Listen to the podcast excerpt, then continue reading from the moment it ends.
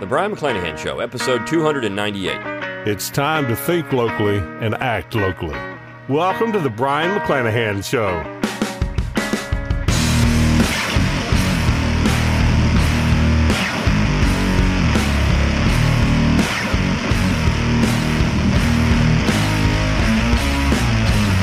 Welcome back to the Brion McClanahan Show. Glad to have you back in the program. Very glad to be here. Don't forget to follow me on Twitter at Brion McClanahan. Like my Facebook page at Brion McClanahan. And of course, subscribe to my YouTube page where you can watch this podcast at Brion McClanahan. You can find all those social media accounts at my webpage, brionmcclanahan.com. That's B R I O N, McClanahan.com. While you're there, give me an email address and I will give you a free ebook, Forgotten Founders, and a free audiobook of the same title read by yours truly. You can support the show by going to McClanahanacademy.com. McClanahanacademy.com. It's always free to enroll. When you do enroll, click on that 10 Myths of American History. You get that class free of charge, or check your email and you get the class free of charge. And you want to enroll because if you're listening to this podcast on March 18th, it is the last day that I'm going to be running an extra special deal on a new course I've got out if you're a McClanahan Academy subscriber. So you want to get that because this is it. So, uh, going out to McClanahan Academy, subscribe, and purchase a course or eight. Um, it's a great way to support the show. You get awesome stuff out of it as well. You get the courses, so it's a win win situation for you. You can also go to brionmcclanahan.com forward slash support. You can throw a few pennies my way, help keep these lights on, help keep the podcast going. And always, you can go to Learn True, T R U E, learntruehistory.com. That's my affiliate link for Tom Woods Liberty Classroom. Also, a great website, over 20 classes there, and uh, economics, philosophy, history. I teach there with Tom and Brad Birzer, Kevin Gutzman, Jason Jewell, Bob Murphy, a whole lot of great people. And while we're all now quarantined because of coronavirus, you can advance your education. And a lot of people, of course, are everyone's forced to homeschool at this point. So become a homeschooler with McClanahan Academy. Um, get that extra education they wouldn't get somewhere else. Um, again, great way to support the show. Great way to support the show with Learn True History. A lot of great ways to uh, get involved. And always, please send me your requests for uh, program uh, suggestions. I do read them. I may not respond to them, but I do read them, and I do appreciate that. Share the podcast around on social media. Like it uh, and, and share it and rate it wherever you get your podcasts. Uh, please help spread the word of thinking locally and acting locally. And of course, in this particular situation, now we're facing thinking locally and acting locally is really all we can do at this point. I think the emperor has no clothes is becoming apparent every single day in this current coronavirus mess that we're in right now. Um, and so I talked about that in the last show, quarantine, and what does what powers do the general government does the general government really have in this situation, and what powers does the state and local governments have? And I think it's pretty apparent that the general government understands it can't do much. And so we're in a situation now where these state and local governments are now taking action and trying to decide what they're going to do. Now, we can question some of the things they're doing. I know one question was raised, you know, why is it if there's vulnerable populations, why aren't we just quarantining them and allowing the populations that aren't as vulnerable to go out and continue to work and keep the economy going? That is a good question. Um, but of course, the non vulnerable populations then will become super carriers and, of course, could impact the vulnerable population. So there's really no. There's no winning in all of this. I mean, this is this is going to be, I think, looking back hundred years from now, historians are going to look at this period in 2020 and wonder if this was a turning point for the United States. I hope it's not. I hope this thing is over in six weeks and we're done. I don't think that's going to be the case. Uh, but uh, you don't know. And so all you can do at this point is take care of your family, take care of yourself, do anything you can to sweep around your own back door and take care of your own group, maybe your neighbors. You got to start thinking locally and acting locally now. You got to start protecting yourself now. And that's all we really can do. But I do want to talk about this from a historical standpoint and look at this at thinking about Trump. He's been on the television just about every day now with a press conference.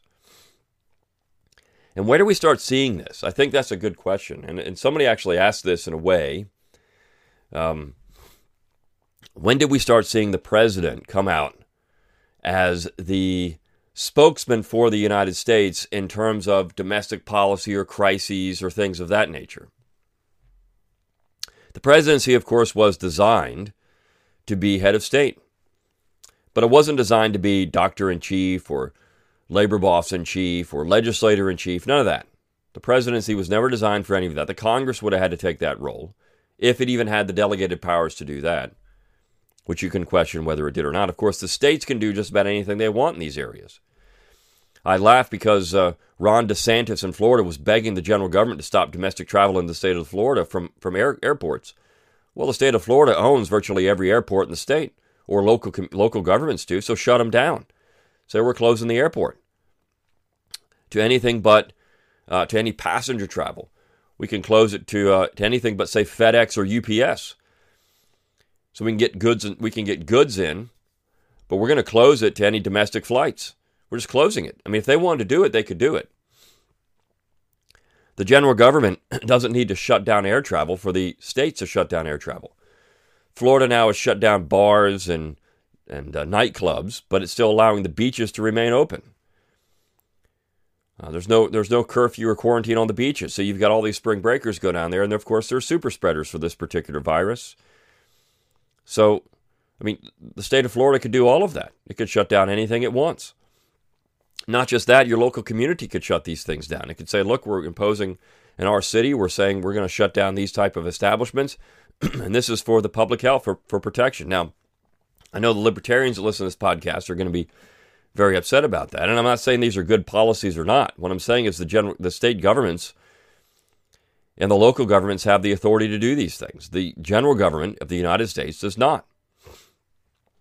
and so when you when you try to trace this historically, where do we start seeing these powers? Where do we start seeing the general government assume it has powers that it doesn't have? So if you go back to George Washington and you look at the Washington administration, you can see there was one particular instance in the Washington administration, the Whiskey Rebellion, where the general government called up the militia to go put down an insurrection in the western part of Pennsylvania. And I think this is the first time, clearly, that we had, and of course in the first administration, where we had an abuse of power by the central authority. Because in that particular situation, the general government was not required. The state government said it had it under control. The state government, under Thomas Mifflin, who was uh, the governor of the state, had participated in the process of writing and uh, drafting and ratifying the Constitution, had told the Washington administration that the militia was unnecessary. The militia was unnecessary to send into the western part of Pennsylvania. but Washington did it anyways. And of course, John Jay, the Chief Justice of the Supreme Court at the time, a man who had been a participant in the Federalist Essays, which everyone cites as you know, the definitive essays, said this is unconstitutional. You can't send in the military unless the governor of Pennsylvania says they need it. And of course, this is very clear in the Constitution. The militia can only be sent into a state if the legislature of the state or the governor, if the legislature is not in session, requests it. In this particular case, Thomas Mifflin did not request the militia. No one requested the militia.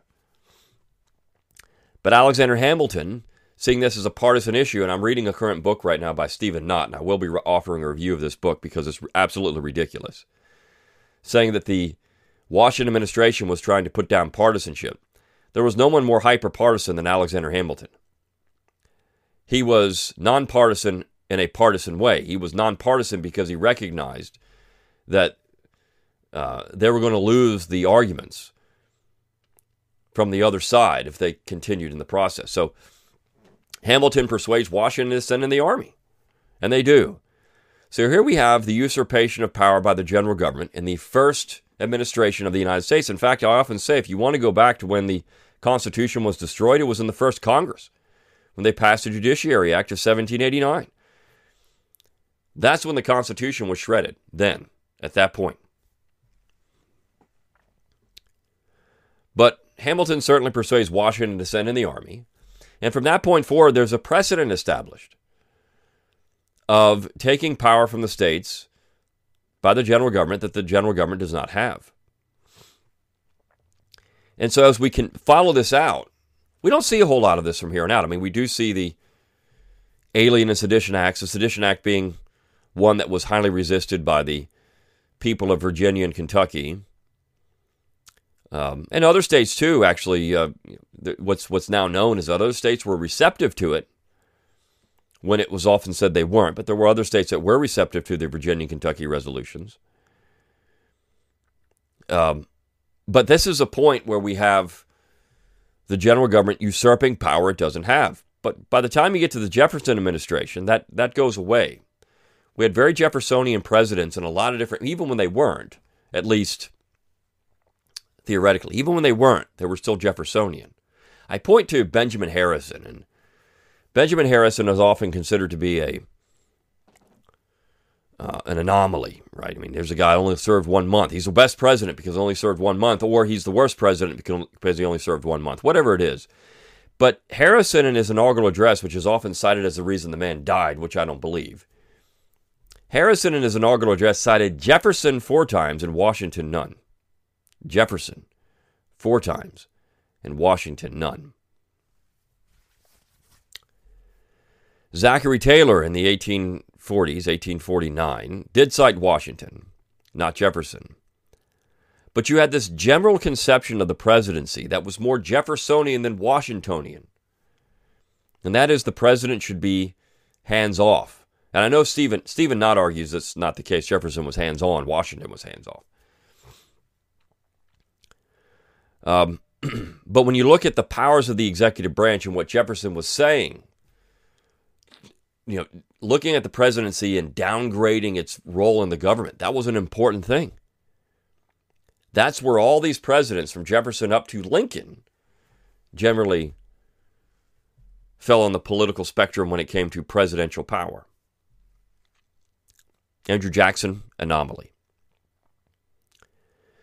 But um, when we get to Abraham Lincoln, that again changes, at least for a brief time. Lincoln, of course, used the, the secession winter as a crisis situation where he could call up the National Guard without congressional approval. Now, there is a difference between that and what we go through now. At least in that particular case, you could say, well, there's been violence. There's been Fort Sumter. There's been actual physical conflict. And we need to do something about that. So at least you could make a case that maybe if the Congress had called up those troops, if the Congress had suspended habeas corpus, you could make a case that that was somehow constitutional. But there again, that's kind of a stretch because the state of South Carolina, which was now out of the Union, did not request the troops to go in and put down this insurrection or this crisis in its own borders.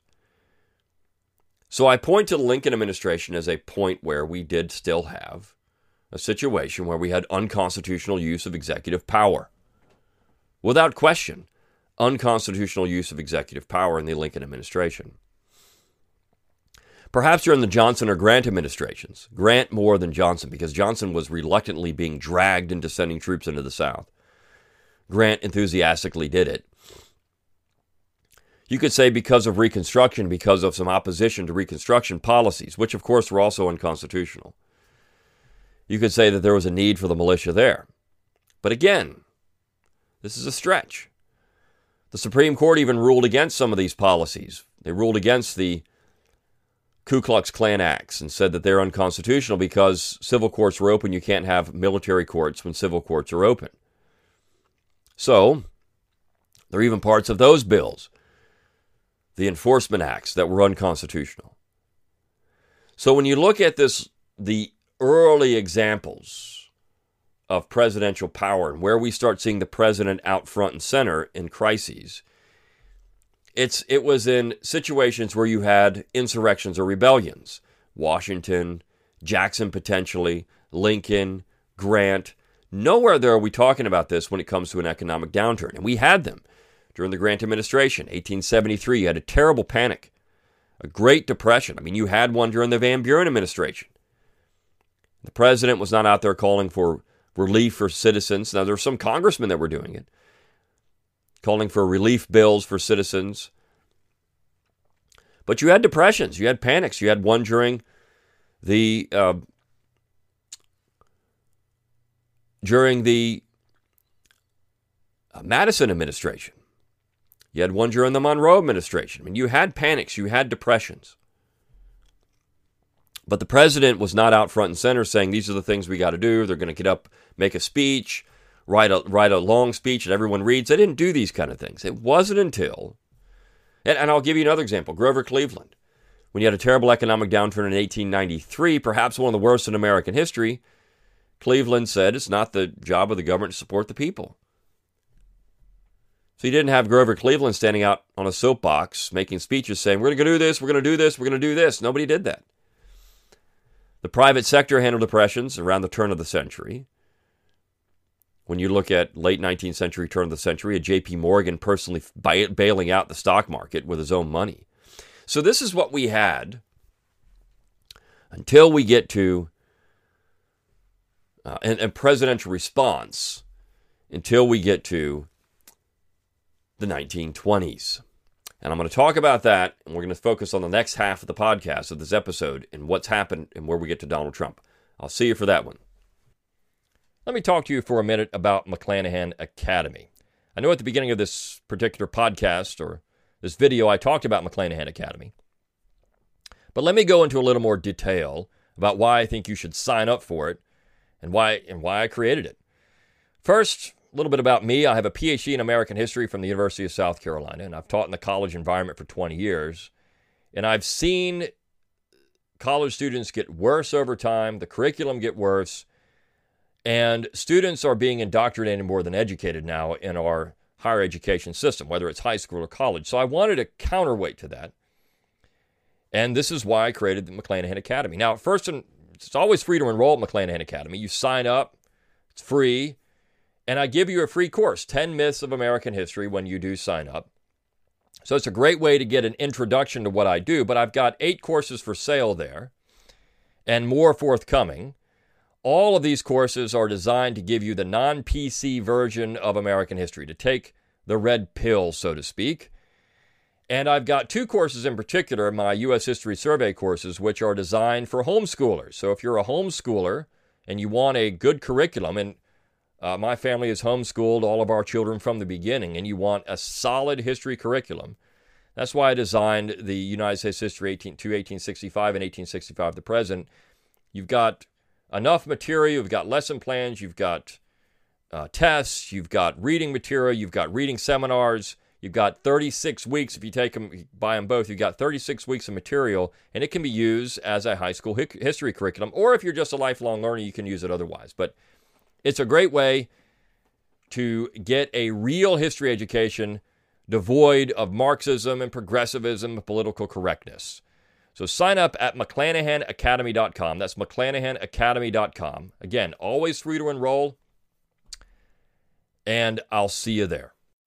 All right, we're back talking about presidential response to crises and where all this comes from, where the idea that the president has to be out making televised or at least public responses to economic or public health crises, and where that comes from. We know that in 1918 we had the Spanish flu, and Woodrow Wilson wasn't out stumping about the Spanish flu, which was devastating to the American economy, devastating to the American social order. I mean, people would get that flu and they would die that day. I mean, this thing was horrible. It hit them like a train, and they, they were dead within 24 hours.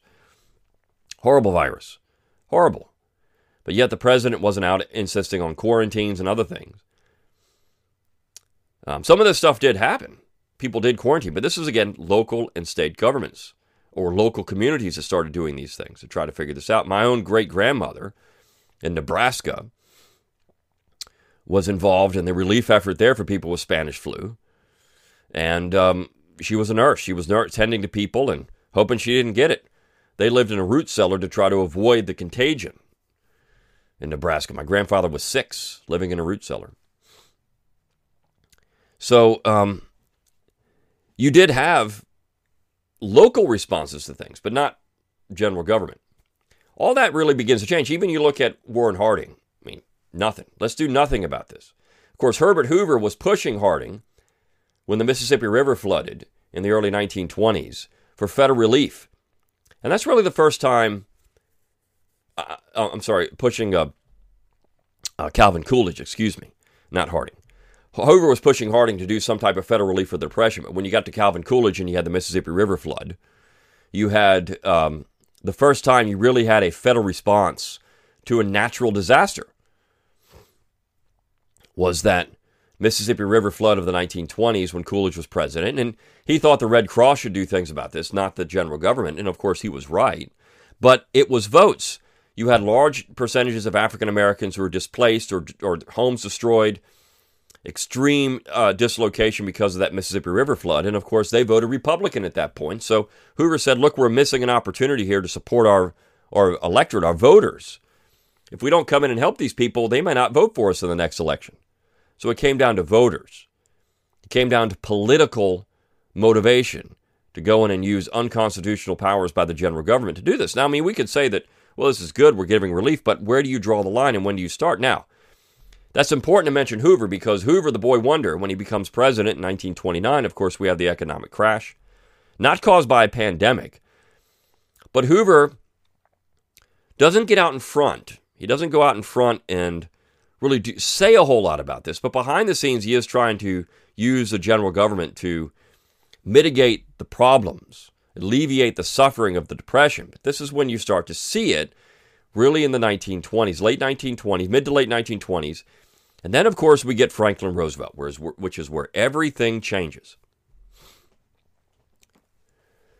So, Franklin Roosevelt's elected in 1932 and then becomes president in 1933. And he gives his very famous inaugural address where he says, The only thing we have to fear is fear itself.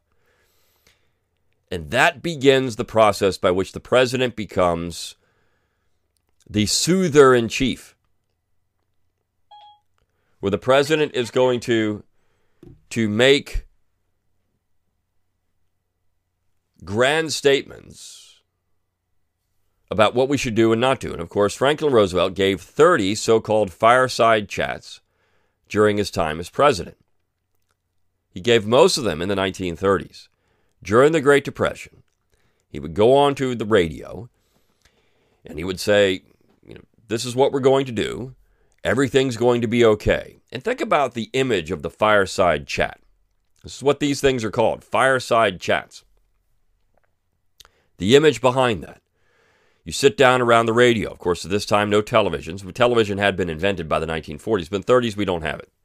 So you sit down around the radio. Uh, you have the fire going because a lot of these are made in the winter, spring, winter, spring. So you've got some cold weather. You got the fire going. And sit down, listen to my voice, relax. Everything's going to be okay. Here's what we're going to do we're going to close down the banks unconstitutionally. We're going to save the economy unconstitutionally. We're going to do these things because this is what I can do as president. But of course, he said in his inaugural address if Congress doesn't act, he's going to. So, this is where we get the idea the president has to respond to every crisis with some type of economic or a political or social intervention. It's Franklin Roosevelt. Franklin Roosevelt is a transformational figure because of that. Now, the Democrat Party will just run with this from this point forward. Actually, had somebody ask me a, a message, "Hey, where does this come from?" It's the it's it's Franklin Roosevelt, and the idea that we should have universal health care and all these other things. That's Franklin Roosevelt's Second Bill of Rights, which he outlined in 1945. This became the talking points for the Democrat Party. But when the president has to get out and out front and do these things and say, this is what we're going to do, and everyone listen to me, and this is how it's going to be okay, it's Franklin Roosevelt that starts that process. And from that point forward, the president will start doing these things on a regular basis. Now, William McKinley was the first to have presidential uh, press briefings. You go back to the 1890s, and McKinley was having press briefings, which so he could drive an agenda, right? So you go back to McKinley, you could say, well, I mean, you start seeing this but during a crisis, during a crisis, it's really Franklin Roosevelt that begins this process by which we think the president has to be the doctor in chief, the legislator in chief, the labor boss in chief, the gardener in chief, anything that we need to ensure that we're going to solve this crisis. And so Harry Truman, of course, ran with this Lyndon Johnson, the Great Society, and of course, they're going to get out front of these things. I also want to point out another president that's often overlooked in this process, and that's Dwight Eisenhower. Dwight Eisenhower is important because he's a Republican.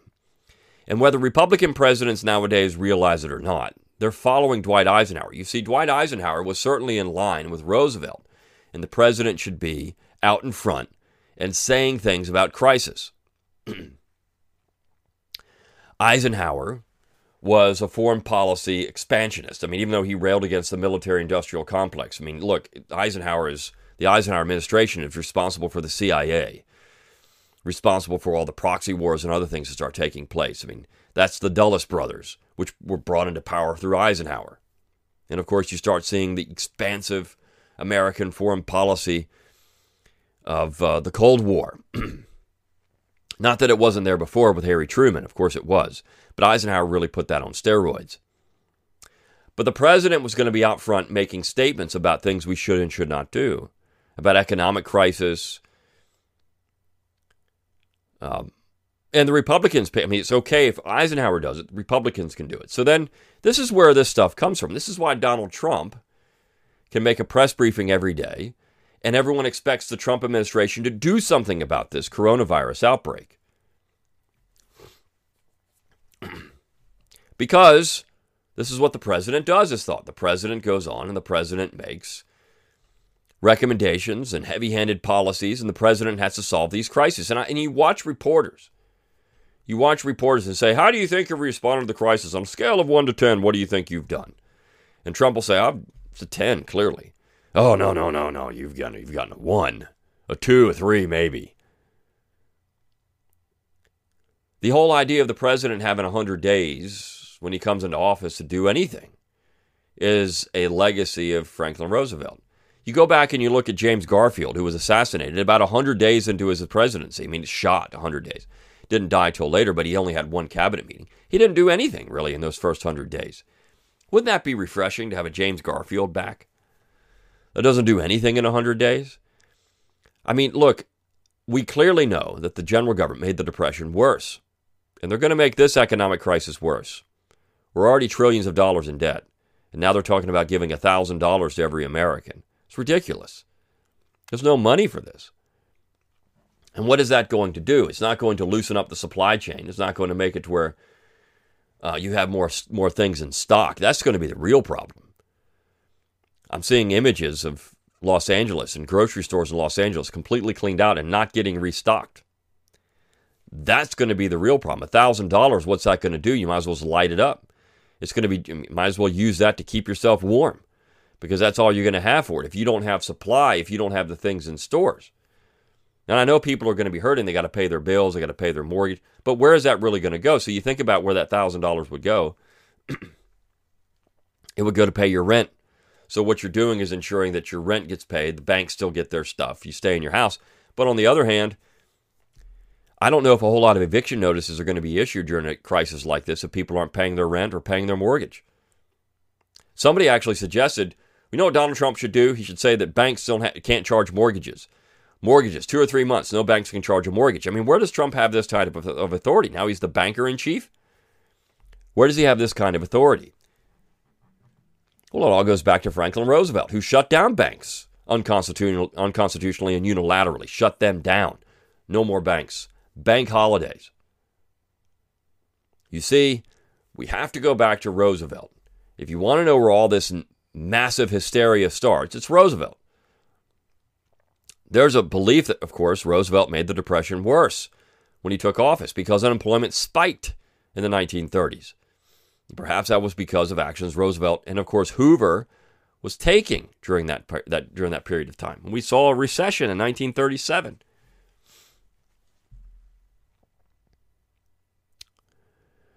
Now, the critics would say that recession was caused when the general government backed out of helping people. But regardless, we had a recession in 1937. So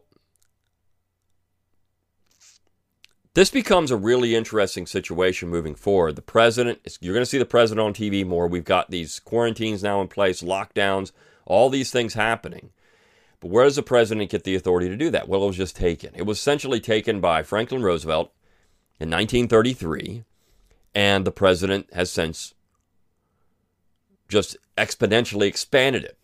Of course, you look at the Obama administration and some of the things the CDC is allowed to do now was not because the Constitution allows it, but it's because the Obama administration put it into place when we had the Ebola scare of 2011, which Ebola was a much more nasty virus and is a much more nasty virus than coronavirus, than, than the COVID 19. Without question, Ebola has like, I mean, I think close to a 90% fatality rate when you get that nasty thing. COVID doesn't have anything near that. Of course, it is high for certain populations. Anyone really over 40, you got to be careful with it. But um, and even under that, I mean, people are dying of it there. I mean, it's it's horrible. So um, we do have uh, the Obama administration getting involved in this with things like what can the CDC do? What can the what can uh, these other federal health organizations? What can they do about this particular situation? But all of this comes from Franklin Roosevelt. All of it comes the idea of a fireside chat, the idea of the president getting out and being somber. Uh, we really have to tackle this thing. It could take months, could take, but we're going to tackle it. We're going to come back stronger than ever. We're going to do these things. Here's what we're doing. All these things could be done by your state and local governments. All these things could be done by local communities to try to ensure that people are taken care of. I mean, people are afraid right now, which is driving some of the problem to begin with. People are afraid. They don't know what to do. They don't know if their grocery store is going to be stocked. They don't know if their pharmacy is going to have their medications. They don't know if, if the water department is going to shut down, the power plant is going to shut down. They don't know. They don't know if they order stuff on Amazon or other things, they can get it. I saw Amazon is hiring 100,000 more workers. This is where millennials who are not as susceptible to the virus really could step up and be this workforce, this labor force that people are going to need. And it's an opportunity. People are going to need these things. It's also an opportunity if you have online gigs where you can uh, make a little extra income. It's a way to do it. I mean, help people out. If you've got a little, I mean, you can do these things, homeschooling, all these types. It's really a, a, a way to get involved in these things and uh, and help each other out, and of course, keep the economy going. People working from home. Do what you can to stay safe. Practice good hygiene. Make sure you've got supplies. Uh, make sure you've done some things to help yourself. And that's really where we go from here. But in terms of presidential power, people have asked, where does it come from? It comes from Franklin Roosevelt the fireside chat idea that the, the idea the president has to get out and be front and center in solving every problem under the sun. You didn't really see that before Franklin Roosevelt. He is a watershed president. He is a real turning point in American history. Without question, Franklin Roosevelt is a, is a president who really changed the direction of America in executive power. It wasn't Richard Nixon. A lot of people point to Nixon as the imperial president, a lot of the leftists. No, no. Franklin Roosevelt. It wasn't Wilson. Wilson was setting the blueprint for policy, but Roosevelt was the one image wise that made all of this possible. All right. That's my take on the situation. I'll see you next time on The Brion McClanahan Show.